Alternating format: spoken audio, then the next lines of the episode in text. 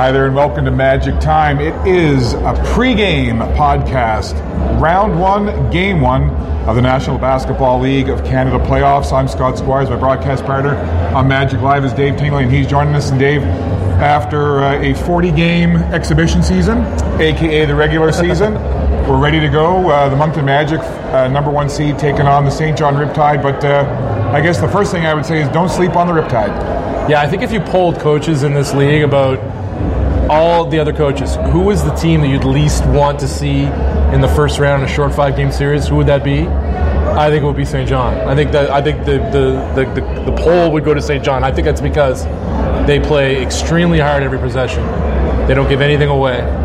They're the best defensive team in, in the league for a reason.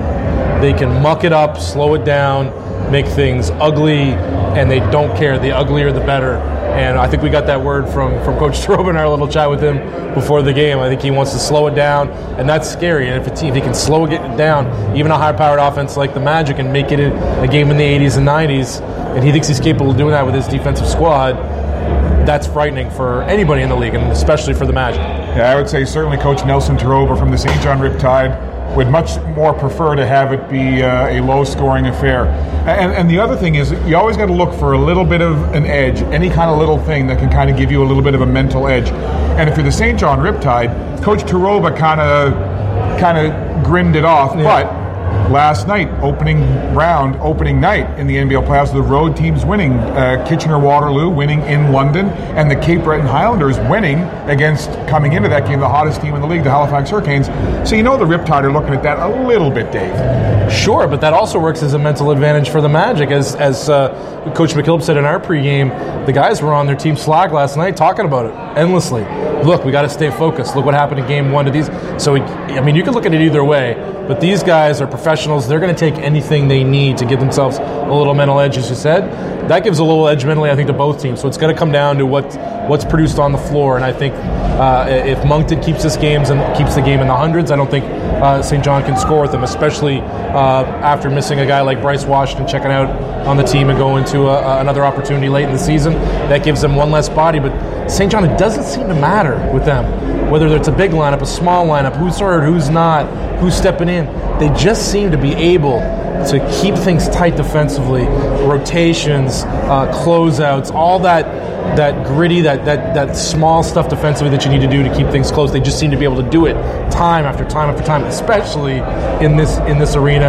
Uh, they just love coming to Moncton and playing. They love the challenge. I don't want to give the broadcasters jinx, but Nick Evans into the Moncton lineup tonight after a long layoff, and this may be the first time that Moncton has been able to put a completely, or as completely as you can get this time of year, healthy lineup on the floor all season long, a full lineup. What do you want to see from the Moncton Magic in the first five, ten minutes? Because there's going to be a bit of a long pregame as well, so that might take them out of their rhythm. But what do you want to see from this squad first five, ten minutes?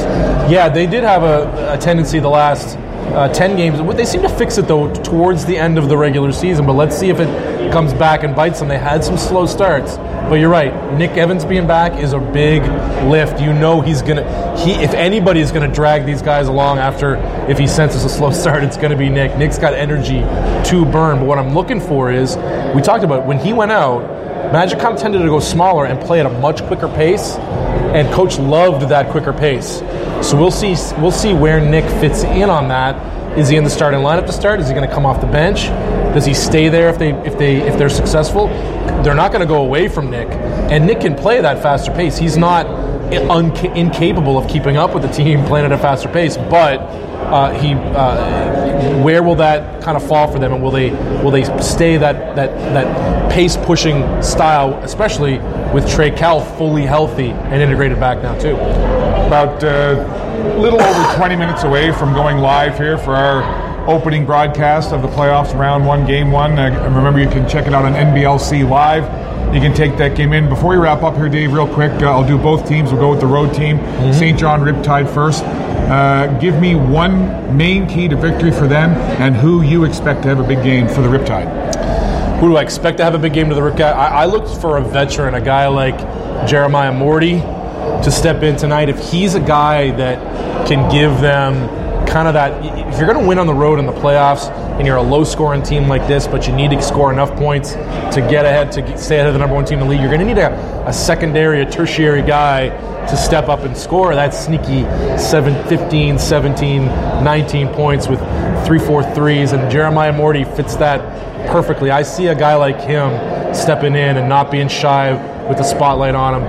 And, and, and if he's that good, and, if, and, we mentioned in the in our uh, pre-series podcast that we did a couple days ago, Brent Arrington is another guy. Those two guys, if they pop up that scoring average, you know, from 10, 12, 9 points to 15, 16, you know, and make some threes, that could be huge for St. John. And in terms of overall uh, team approach, what do you look for for one big key for St. John? Slow things down. Be super patient uh, uh, defensively. Even when they're getting turning the ball over, they don't tend to push it right back at you. They tend to slow things down, uh, pass up the sh- pass up the shot early for a for a good shot late, and try to execute you to death. Uh, and and and and not give you any uh, run out opportunities. The Magic going the other way.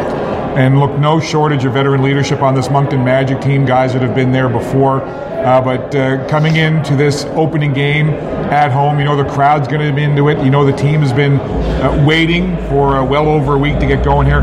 Who do you look for to step up and have a really big game for Moncton? Uh, Trey Kell. If, if Trey Kell is at a superstar level, the way he was his first 10, 12 games for the Magic, and then he was starting to turn that form on again the last three, four games when he got healthy at the end of the regular season. If he's that good in this series, I don't see St. John having a shot. With Billy White and Corey Allmond revving ready to go, if Trey Kell also is at that level, look out. And you said that for St. John, they really need to slow it down and control that pace.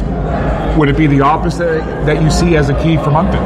Absolutely. Push it, push it, push it. But if it does get slogged down, the other guy that I think is a key is Denzel Taylor. If St. John manages to keep the pace low, uh, Denzel's going to be have to be that guy. Give Moncton second opportunities. Had a huge surge toward the end of the year in production. Snagged that first uh, the the league lead in offensive rebounds again for the second year in a row. Did Denzel? He was back taking charges. He was an animal. If he plays at that level, uh, then he's going to be a key uh, to counteract that St. John defensive effort. Well, sports is a beautiful thing. It's unscripted, and uh, what story will be written tonight? Well, we're going to find out in about 20 minutes' time. Hop over to NBLC Live, log in, and uh, check out the game. 7 o'clock Atlantic time. Round one, game one. It's the St. John Riptide on the road, taking on the Moncton Magic. Thanks to my good buddy Dave Tingley. Woo! You can uh, check us out on the broadcast, and later on, we'll be at St. Louis Bar and Grill, the Moncton, the Moncton location on Mountain Road, for our post-game podcast. So uh, make sure you tune into that. Until then, my friend Scott Squire saying so long. And remember, if you can't take part in sport, be a good one anyway. Bye for now.